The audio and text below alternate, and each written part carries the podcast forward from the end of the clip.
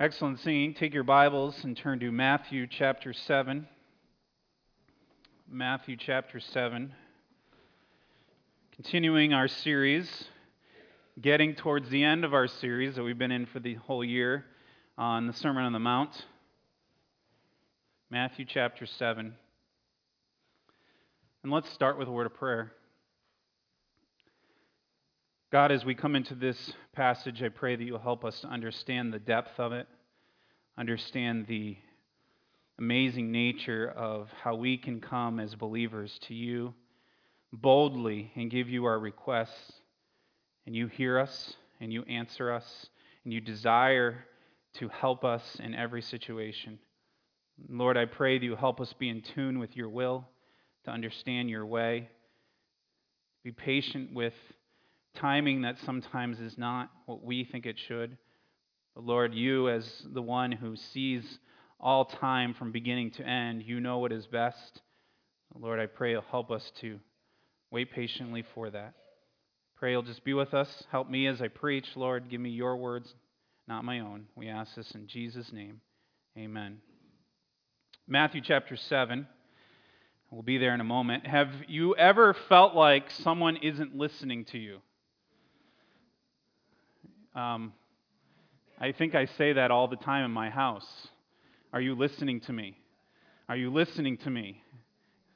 Even my kids. Just kidding. My wife is not, I wasn't including her in that, just seeing if anyone's paying attention. Seeing if anyone's listening. We often hear what is important to us and we miss other things.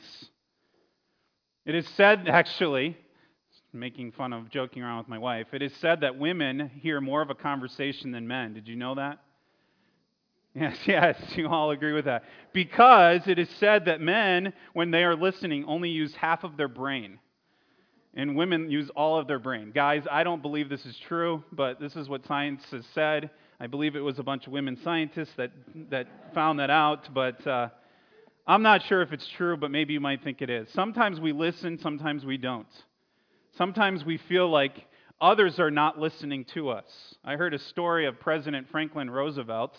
Uh, who said that he, he got tired of when you know people would come to the, the White House, he would have to stand there and there would be a reception line where people would go through and, and they would greet him and they would keep going. And he said, I don't believe anyone actually pays attention to what I'm saying.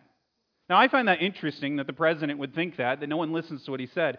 And so he decided one day to try an experiment. So as people would pass by him uh, down the line, he would shook their hand and he would just mumble under his breath something. And he said this to every person that passed by him on one particular reception. He said this, "I murdered my grandmother this morning." As the guests would go by and they would smile and they would greet, he kept saying that to them. I murdered my grandmother this morning. And one after one would go by and he would hear things like this Marvelous. Keep up the good work. We love what you're doing. You're the best person ever. Said he was amazed that people went by and no one seemed to notice until he got to the end of the line and he greeted the ambassador of Bolivia with the same words I killed my, I murdered my grandmother this morning. Ambassador of Bolivia heard it and uh, seemed unfazed by it, and he leaned in and he said, I'm sure she had it coming.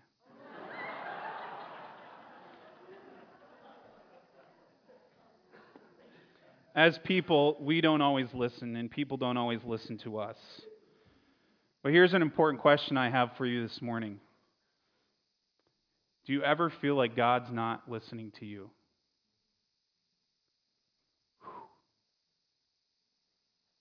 Do you ever feel like your prayers go unheard? I'm sure if I was to ask you raise your hand, everyone would raise their hand. The times we feel that way. Do you want a dynamic prayer life? Do you want a prayer life where you know that the, the God in heaven not only hears you, but listens and desires to meet your need? I'm sure that most of you would say yes to that. Do we understand what we have available to us in the power of prayer? Matthew chapter 7, he was talking about how we're to respond to others, and then he heads into a section on prayer. Previously in the Sermon on the Mount, he had been talking about prayer, but it was more the functionality of prayer, how we pray. This is not that. This is more the power of prayer and the persistence of prayer. And he says, and you can follow along and I'll read, he says, Ask and it shall be given to you. Seek and you will find. Knock and it will be open to you. For everyone who asks receives, and, and the one who seeks finds, and, and to the one who knocks it shall be opened. Or which one of you, if the son asks him for bread, will give him a stone, or if he asks for a fish, will give him a serpent? And if you then, who are evil, know how to give good gifts to your children, how much more will your Father who is in heaven give good gifts to those that ask him? My outline for this morning is really rather simple. There's two parts to it, and then there's a couple things underneath. But really, when we talk about the area of prayer, what I want to talk about first is man's part in prayer. And then, secondly, what is God's part in prayer? Man's part in prayer, and then God's part in prayer. As we look at verse 7, some people often think that verse 7 is kind of a blank check. I'm making an offer to God. I'm saying to God, here's my blank check. It's signed, it's delivered. Now all you need to do is unload the bank of heaven drop it down here on earth and give me everything that I've asked for. A lot of times that's how that verse is viewed. In fact, people will say, well, the Bible says that if you ask, verse 80 says, anyone who asks receives, and I'm going to ask, and I'm waiting for something to happen. Well, let's hold on for a second. If we to take all of Scripture and look, what does Scripture say? There, there's many times in Scripture where it does talk about if we ask, we receive, but there's, there's many times in Scripture where it talks about some conditions. So, just briefly, I want to give you some of those conditions. Number one, it always is connected with the fact that uh, God answers his children. In other words, God will hear you if you are a child of God. If you're here today and you're not a child of God, when, when you pray uh, and you say, God, I want you to supply my needs, Scripture tells us he doesn't hear you.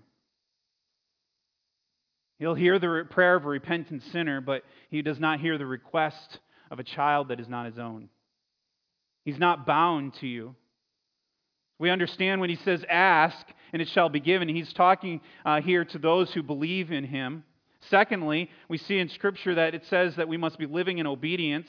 Peter said when he was talking about, uh, about the relationship between husband and wife, he said, uh, Make sure that things are right so that your prayers are not hindered. We're to live in obedience in what we do, and, and that's important that we remember. Oh, here we got a catch up. And he says also in John, he says, And whatever you ask, we receive from him because we keep his commandments. In Scripture, we see that connection that God will give us what we ask. God will do what we uh, uh, want as long as we're living in obedience to His commandments. When we're doing those things, He, he listens. When we're not doing those things, and we're not obeying, He doesn't hear us. Not only that, we're told to have right motivation in how we ask. In James, he says this You ask and do not receive because you ask wrongly. I think many times we, we go to God and we say, God, why aren't you answering me? And God is saying, because you're asking for the wrong motives. You're asking uh, for your own selfish desires. When you're, when you're asking those ways, God is saying, you're only asking because this is what you want.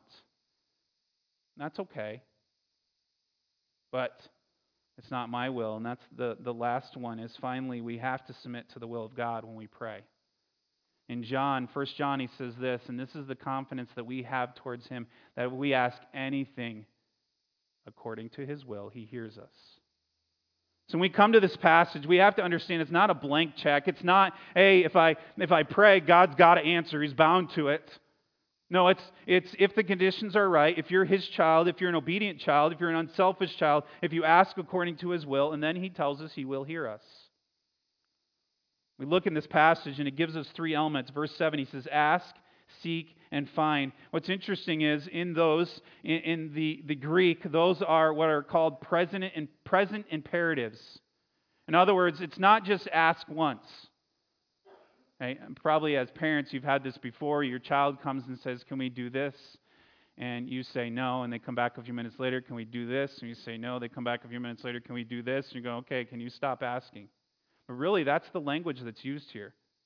It says, it says, Jesus is saying to us, He says, you know, keep on asking, keep on seeking, keep on knocking. Don't stop what you're doing. So there's, there's an intensity to this. We often come to God when something bad has happened, but then we stop praying when things go well. These verses indicate that it should be continual a coming back to God, a constantly coming to God. And so there are three elements that we want to look at this morning. The first one is asking. Jesus tells us to ask, and we look at the progression of it, and he starts with something very simple. He says, Ask. I mean, that's pretty simple, isn't it? I mean, it's something that a child does. But uh, uh, oftentimes we don't do it in our own lives. Notice what uh, James, I read James 4 3 a moment ago. Notice what James 4 2 says. He says, You desire and do not have so you murder. You covet and cannot obtain, so you fight and quarrel. You do not have because you do not ask. Pretty simple, isn't it? And God tells us we need to come to Him and ask. And He says in this passage, if we ask, it will be given to you. James tells us if we do not ask, we do, will not get. God will not provide for those needs. And so we need to, first of all, ask. Very simple. But it's, there's, there's a little bit more to that. I think that if we realize that asking, though, requires a believer. Asking requires a believer. Asking requires that we believe in what we're asking. Let me look at a verse here. And uh, don't have time to look at this passage, but this is an interesting passage where Jesus is teaching his disciples. In the process of teaching his disciples, he walks by a fig tree. The fig tree does not have any figs on it, and, and so the Bible tells us he curses the fig tree, and then they walk away. And they come by a few hours later, and as they're walking by this fig tree, Peter is the one that notices it. Peter looks and he says, Wait a second, wasn't this the tree you cursed? It's dead. Kind of, you know, wow, it, it actually worked. And he says, t- start talking about it, and Jesus responds with these verses. He says, Have faith in God. Truly, I say to you, whoever says to this mountain, be taken up and thrown into the sea, and does not doubt in his heart, but believes that, that uh, what he says will come to pass, it will be done for him. He's saying here that the first thing is, is that as we ask, we have to ask with the idea it's going to take place. You ever pray, and literally in your mind as you're praying, you're like, there is no way this is going to happen. And he's saying we have to ask and believe. Faith is such an important part of our relationship with God. Faith is needed in salvation. In John, it says this But to all who did receive, who believed in his name, he gave them the right to be called the children of God. He gave them the right to be called the children of God. Many of you, you understand that faith is what's required for salvation. And it's an intense thing that you come to a point in your life when you realize that you are destined for hell. You're destined for life without Christ and an eternity of punishment. And yet, because of what Jesus Christ did, you come to him in faith and believe. And yet, you lack faith in every other aspect of your life. We said a few weeks ago that many of us uh, um, you know, Scripture tells us that on earth we will, we will live 80 years if we're fortunate. God offers that to us. A few weeks ago, we talked about how life is short and how we should spend our life consumed with seeking God. You remember the illustration I gave that if we were to make our 80 years an inch and then talk about the length of this auditorium would be thousands of years, but that nothing in compared, comparison to eternity. And many of us in our faith, we believe, we believe that God has saved us and we trust God with our eternity. We trust God that, you know, thousands and millions and however long God, uh, eternity is, which is forever and ever, we trust that God has saved us and we trust in God for our salvation. Yet we don't trust in God for this one inch, for the 80 years God has placed us on earth. We trust in God for our eternity, yet some reason we leave faith behind when it comes to asking for uh, a sick relative or asking that God will overcome the struggle you're having in your life. We often leave faith after salvation. We have faith that God will give us eternal life, but sometimes we lack the faith for our daily pains and our daily needs. Asking requires a confidence that the one you are asking can actually deliver on the request. Let me give you an illustration. If my wife was to come to me and say, Can you take out the trash? Now, there's a good possibility I might forget. But my wife actually has the confidence. This might shock some of you. My wife has the confidence that I actually have the ability to do it. Right? I mean, she doesn't come to me and say, Can you take out the trash? And she's sitting there going, But I don't really think you can. Like, I don't think you have the ability to lift up the bag, take it out, and put it in the trash can. I don't think you can do that. No, she doesn't. But but you know what? My wife would be rightfully lacking in confidence if she was to come to me and say, You know, I've decided I want a new house. Can you build me a new one? She would rightfully lack that confidence because uh, I have zero uh, building ability. Okay? Uh, my walls would be crooked. Um, if I actually got walls that stood, I mean, that would just would re- be really bad. Why? Because she doesn't have the confidence. But you know, when we go to prayer and God, we have to be confident that God is capable of answering. We must believe that God is capable of answering the requests we are asking, as long as we're asking according to His will the God who's in heaven, who is, is all powerful. I mean, on, on Wednesday nights, as adults in my Bible study, we've been talking about who God is, and we talk about God being all powerful. That means there is nothing outside of his scope of ability. That means that God, in his power, can do anything he desires, and yet we say, well, you know, I'm not sure if God can heal me. Or I'm not sure if God can give me the strength to talk to my neighbor about him. We have to. Part of asking is, is, belie- is believing. And asking requires a believer. When my kids come to me and say, Dad, I need this, they have every intense belief that I can answer their need. We need to have the same. But also, asking requires a giver. Look, if you will, we're in Matthew chapter 7. Look at Matthew chapter 6.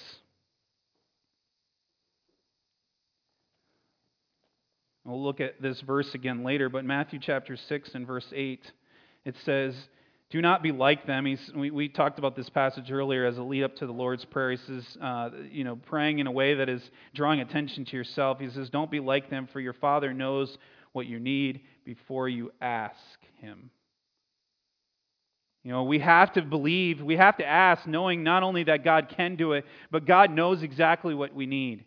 The question is, who are you asking? Who are you asking? Sometimes we act, ask the impossible and we think it's impossible. And that's the kind of attitude that Jesus addresses over and over and over again with his disciples. You know what's amazing? Take your Bible and study the Gospels. Study how many times Jesus said to his disciples, Peter's one, he said it to a number of times, but his disciples as a whole, where he said to them, Oh, you have little faith.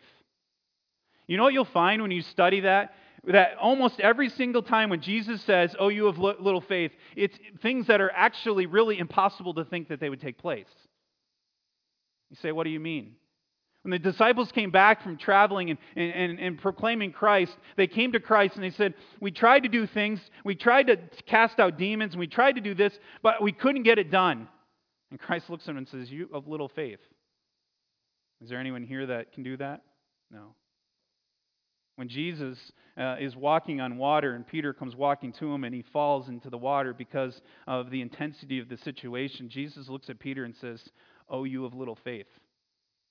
I think any single one of us in the same situation would have the same lack of faith. What is Jesus saying to them? He's saying you need to have faith in the one who is, can do the impossible. That's why Scripture says that with man, things are impossible. With God, all things are possible. Do you have a belief in the one who is capable of giving you anything, who is capable of supplying your need, who is capable of getting you out of that horrible storm in your life? Do you actually believe that the giver is worthy of your prayer? He says to them, We're to ask. But the second one, we are to seek. He says we're to seek, and to seek is a stronger than asking. It involves personal involvement. We often think this if I just pray and then I'll sit around and wait for God to do something. But seeking is intense. Seeking is a pursuing, it indicates uh, seeking for a thing of value that we've lost. It indicates the idea of pursuing after something, maybe a precious jewel that we've lost, and you don't look and just kind of go, oh, oh, okay, I missed it, and turn around and walk away. You look intensely, you pursue. You seek by prayer. In Daniel, it says this um, He says, Then I turn my face to the Lord God, seeking Him by prayer and pleas for mercy, with fasting and sackcloth and ashes. Here, Daniel, when he's talking about his praying, it says it was so intense that it wasn't just a, a get down and pray and then get up and leave. It was a constant pursuing after God. Jeremiah words in another way says, Then will you call upon me and come and pray to me, and I will hear you. You will seek me and you will find me when you seek me with all your heart. Who does it say is saying this? God. And we say sometimes, you know, I, have pursued God and, and He's just not there. And He says, keep coming after me. And you know what? If you come after me with everything that you have, then, then you will find me. You know, a lot of times we think, you, maybe you've said this to yourself. You said, you know, I've pursued God and He's not there. I've prayed and I'm not feeling the presence of God. I've asked God and I'm just not feeling like He's giving me an answer. You know what He's telling us in this passage? You have not pursued Him with all your heart. Because do you believe the promises of God when He says, if I seek Him with all my heart, I'll find Him? When I seek Him with all my heart. When we seek, we find Him.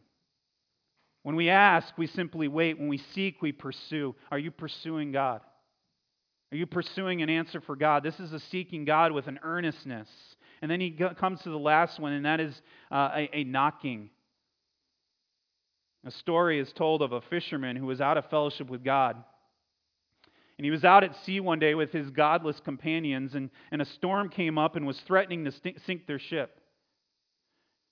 His friends knew that at one time he had gone to church and at one time he claimed to be a Christian, and so they began begging him, pray. And he, he says, I, I can't pray. It's been so long since I've been in church, I don't know what to say. And they, they insisted, please pray. And finally, uh, he cried out to God and he said this, and this is the indication of many of us. This is the way that many of us pray at times. And he said this, So Lord, I haven't asked anything of you in 15 years. And if you help me now and you bring us to safety, I promise I won't bother you again for another 15 years. And really, although this story makes us laugh,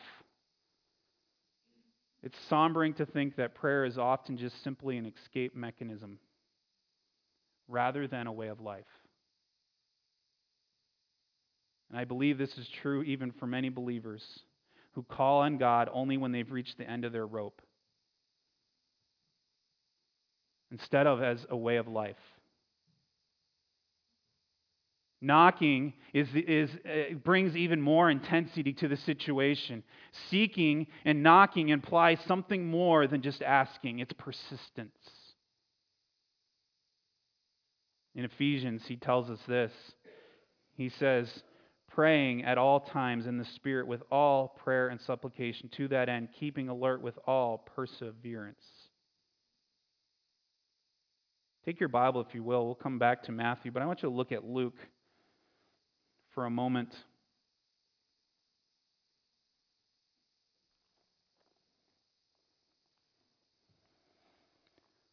Luke chapter 18. I don't have the verses on the screen, so you can follow along as I read. Luke chapter 18, verse 1, he told them a parable to the effect that they ought to always pray and not to lose heart. And he said, In a certain city there was a judge who neither feared God nor respected man, and there was a widow in that city who kept coming to him and saying, Give me justice against my adversaries. For a while he refused. But afterwards he said to himself, Though I neither fear God nor respect man, yet because this woman, this widow, keeps bothering me, I will give her justice so that she will not beat down my door by her continual coming. The Lord said, Hear what the unrighteous judge says. And will not God give justice to the elect who cried to him day and night? Will he delay long over them? I tell you, he will give justice to them speedy. Nevertheless, when the Son of Man comes, will he find faith on the earth? What is he saying in this passage? It's the same thing that he's saying in, in back in Matthew chapter 7. He's saying, uh, pursue God. Pursue God. Come after him. There's a sense in which we are really involved in our prayer when we begin not only just asking, but seeking, and then we knock at his door. We come to him. Why? Why does God want us to persevere? Why does God want us to persist? Some say, why doesn't God just answer my prayer right now? Why doesn't He just answer my prayer the first time I ask? And it's really rather simple Because God, it's not because we have to bang at God's door. It's not only because God's up in heaven and he's, and he's sitting there and, his, and all of a sudden he hears a really loud banging and goes, Oh, someone wants me. It's not that God doesn't hear us prior to that, but it's because the more we're involved in the process, the greater the relationship becomes. The deeper, the richer, the more meaningful my relationship becomes with God. God doesn't want us just to carry in our pocket a, a, a, book that's kind of the, the answer. And we read this, and suddenly our problem is solved. You know what God wants? God wants an intense relationship. God wants a relationship that's not just an asking, but it's a pounding down the door. And you know what happens when we begin to do that? God hears us. You know what I find is interesting is that in Scripture it says that God stands at our door and knocks. And he knocks and he knocks and he knocks, and, and it says, let him in. But then it flips it here, and he says, you know, that we need to be now knocking down God's door. Do you have that type of prayer life? I think for many of us, our prayer life consists of before, before a meal, maybe a few minutes at bed. When Pastor Nate tells us to pray as individuals, that's the first time you've prayed in a week, other than meals. That's not, that's not what he's talking about here. He's saying, knock down the door. It's a pursuit after God. And he tells us there that in that passage that there needs to be an intensity to it. So, what is our part? Our part is, is really a, a part of desperation a part of desperation. If someone comes and asks for something, you know, that's that's because they need it. But when someone comes and just and seeks and pounds down the door, it's because they have nowhere else to turn. I think we've become so comfortable with life that we don't think we need that. Let's move on to the second thing. What is God's part in prayer? God's part in prayer. We see, uh, I want to give you three aspects of this of God's part in prayer. If you could move the slide presentation to the next one. Thank you. And then one more. God's part in prayer. Look, if you will, in Matthew chapter 7 and verse 7, uh, he says, Ask and it will be given to you, seek and you will find, knock and it will be opened unto you. For whoever uh, asks receives, and whoever seeks finds, and to whom who knocks it will be opened. God tells us that if we ask, he will give an answer. In verse 7, he already had said that. He said, If you ask, you will receive. But uh, there's, there's an intensity to the next verse. Verse 8 kind of ramps it up a little bit in two ways. And I want to look at that. First one, he says, uh, he, he, tells us there in the first one, he says, ask. I want, I want you to picture for a moment being there on that day. And Jesus is speaking to a crowd, and uh, a crowd of people are gathered around, and he's saying to them, ask. And it's as if maybe at that moment he's pointing to someone. He looks down to someone in the front, and he says, if you ask, God will give it to you. But then he continues on. I don't know what uh, cell phone commercial it is. There's a, there's a cell phone commercial where uh, a person comes in, they're talking to the salesperson, and, and they said, uh, I want this certain deal. And, and the salesperson says, Okay, we'll give you that deal. And, and the person uh, says, basically, Okay, shh, I won't tell anyone you gave me this special deal. And the, the salesperson says, We give the deal to everyone. That's kind of the idea here. They're, you know, they're sitting around, and Jesus looks at them and says, Hey, if you ask, God will give it to you. And then he looks and he goes, But really, in the next verse, he says, Anyone who asks. Anyone who asks. It's as if Jesus is saying, Not only you, my disciples, not only you, my followers, shall receive what you pray for, but everyone who asks receives, whether they're Jew or Gentile, whether they're old or young, whether they're rich or poor, whether they're high or low, whether they're masters or servants, whether they're learned or unlearned, they're all alike welcome to the throne of God. And if they come in faith, God will hear them. It doesn't matter. You know, sometimes we have this lofty view that God hears us uh, because we're better than others. God hears us because we're his child. And anyone can come. But I want you to notice something else about the difference between these two verses. You look at verse 7, it says, Ask and it will be given to you. Verse 8, he changes it. And he, the fulfillment of the promise is said in verse 7 in a future tense, but in verse 8, it's a present tense. Why the difference? If you notice in verse 8, he says, Everyone who asks receives. That's a present tense word saying it'll happen now. Matthew Henry said this way He says, So sure are the promises of God that they do, in effect, give present possession. Isn't that an amazing thought? That even though it's something that maybe God is promising in the future, He's saying that you can take, uh, you can take, take it so seriously that you can take uh, present possession of it now. He goes on, Matthew Henry goes on, he says, An active believer enters immediately and makes the blessings promised his own now. What we have in hope in the future, according to the promises, is as sure and as sweet as if we had it in our hand right now. Let me give you an example of that. If someone was to come up to you and say, Can I borrow $20? You say, Okay. And they say, But I, I promise, I promise I'll give it back. Okay, now, you might trust the person, but there's always a little bit of a question whether they will or they won't, right? So you don't go out and say, okay, it's only $20, but you don't go out and say, okay, based on that $20, I'm going to go and spend that $20 because I know it's coming.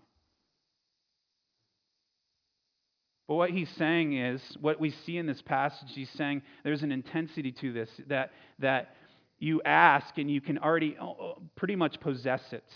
And so it's, it's almost as if uh, it's a guarantee from God that's so sure, it's as the saying goes, you can take it to the bank.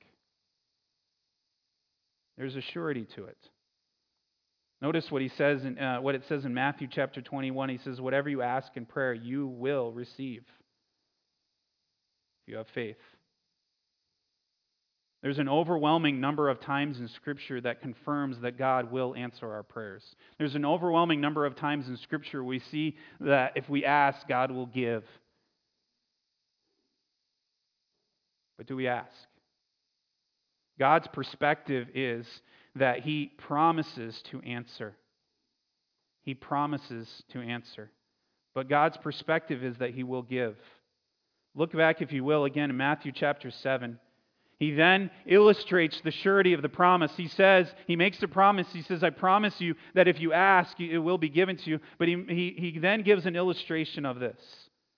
Look, if you will, at verse 9. He says, Or which of you, if a son asks him for bread, will give him a stone. If he asks for a fish, we'll give him a serpent. It's, it's kind of an illustration of, hey, if your son comes to you and wants something, do you mock him and give him something completely different that he doesn't want and he has no use for? It's natural for kids to run to their father and their mother when they need something. It's natural for kids to feel gravitated towards their parents because they know that this is a, a safe zone where their parents are going to supply their needs I can say this because my son's not in here. Uh, most services, as you know, I stand in the back and I greet people that come by, except for those of you that are in the balcony and hide, and I don't get a chance to see you. But you can come down here sometime if you want. But uh, as I stand there, I greet people, and many of you have probably seen after almost every single service, my son will run to see me. In the process, he knock, knocks people over half the time, and we're working on that, trying to teach him that's not what you're supposed to do. But uh, or he'll interrupt, but we're working on that as well. But why does he do that? Does he come running to me because he desperately needs to see the pastor? No, he comes running to me because he wants to see his dad. And in this passage, we have to understand that God's perspective in this is He is saying, Come to me as, as, as your heavenly Father. We must come to God as children to a Father in heaven with reverence and confidence. How naturally does a child in want or distress run to his father with all of his complaints? We need to understand that, that just as a father will hear and answer the needs of their kids, so will God. James chapter 1 and verse 5, talking about the air of wisdom, he says, If any of you lack wisdom, let him ask of God, who gives generously to all and I'm specifically talking about wisdom, but the idea there is God is saying He's not going to hold back. He's not going to say, No, I don't want to give that. I would say, probably all of you in here that are parents or have been parents uh, um, and have had kids living in your home understand the idea that, in, in a sense, every one of us uh, does really want to spoil our kids. We don't because we know it's not what's best for them. But God in heaven says, I want to meet your needs, I want to supply because I love you and I care for you. John Newton, who was the writer of Amazing Grace, gave testimony of the fact that many, many times he, he, he received unbelievable answers to prayers. Prayers that seemed impossible. He used to call them his large asking prayers. In support of this practice of asking God for these, he would frequently tell the story of a man who asked Alexander the Great. He went to Alexander the Great and he asked him for a large sum of money in exchange for his daughter's hand in marriage. Alexander the Great consented and told him the, uh, to request of his treasure whatever he wanted. He said, Go down to my treasure, and whatever you want, my treasure will give to you. The keeper of the funds was startled by this request and, and said, I can't give you that without direct command from the king. So he goes to him and he says to the treasurer says to Alexander, he says, That's way too much. Even a small fraction of the money requested would be more than enough to serve the purpose. Alexander responded this way. He said, No, let him have all that he asks. I like that fellow. He does me honor. He treats me like a king, and he proves by what he asks that he believes me to be both rich and generous. And John Newton would continue by saying this. He would conclude by the story by saying this In the same way, we should go to the throne of God's grace and present petitions that express an honorable view of the love, the riches, and the bounty of our King. See, God gives graciously to those who love Him because we are His own and He cares for us. And the last thing I want to notice is God's purpose is for our best. Look, if you will, at Matthew chapter 7 and verse 11. He says, If you then, who are evil, know how to give good, good gifts to your children, how much more will your Father who is in heaven give good things to those who ask him. We don't always get what we want or get what we ask for because it's not what's best. Again, back to the parallel of a, a father. You know, if your child comes to you and says, Mom, today I was wondering if I could eat nothing but candy. Now, it's not best for them, it's also not best for you. as they're running circles all over the place and you have to stay with them. But you understand that. And what, what God is saying is, you know, if you are, as an earthly father, know how to do what's best for your kids, how much more do I, as your heavenly father, know how to do what's best? Again, remember what we read, Matthew chapter 6 and verse 8, where it says, uh, For the Father knows what you need before you ask Him. Know, God's desire is to meet your needs, but His purpose is for your best. And you come intensely, and you come and you knock at the door of God and say, God, why aren't you meeting my needs? And He's saying, I, I know what's best. Be patient. I love you. I care for you. I desire. There's nothing wrong with us pursuing God with requests, but we need to remember that His answer might be different than we expected. There's a story uh, about a university of uh, about the University of Chicago. They received this a number of years ago. They received a million dollar grant from a rich woman. This woman actually was uh, a student who had graduated from Northwestern University. So Northwestern University found out about this. And they went to her and they said, Wait a second, we found out you gave a million dollars to the University of Chicago and, and you're, uh, we're your alma mater. Why didn't you give us a million dollars? And she looked at them and very simply said this The people of the University of Chicago asked, You didn't. Seems pretty simple. Makes us all want to run out and ask millionaires for money right now, but uh, I don't think that's how it works. But you know, as, as believers, oftentimes we, um, we don't ask. Or maybe we ask once and run away. Or maybe we ask, but we don't pursue. Or maybe we ask, but we don't barrel down the door of God and saying, God, I need you to help me. Or maybe we're asking selfishly. We're asking out of our own will and not the will of God. Because if I understand this passage, What Jesus is saying is that God desires to answer. And so, if the problem is uh, that He's not answering, if you're looking and saying, the very beginning I asked, does it ever feel like God's not listening or responding? The problem is, if it's you're saying God's not hearing and answering, the problem is not God. It's us. Maybe we're asking the wrong thing.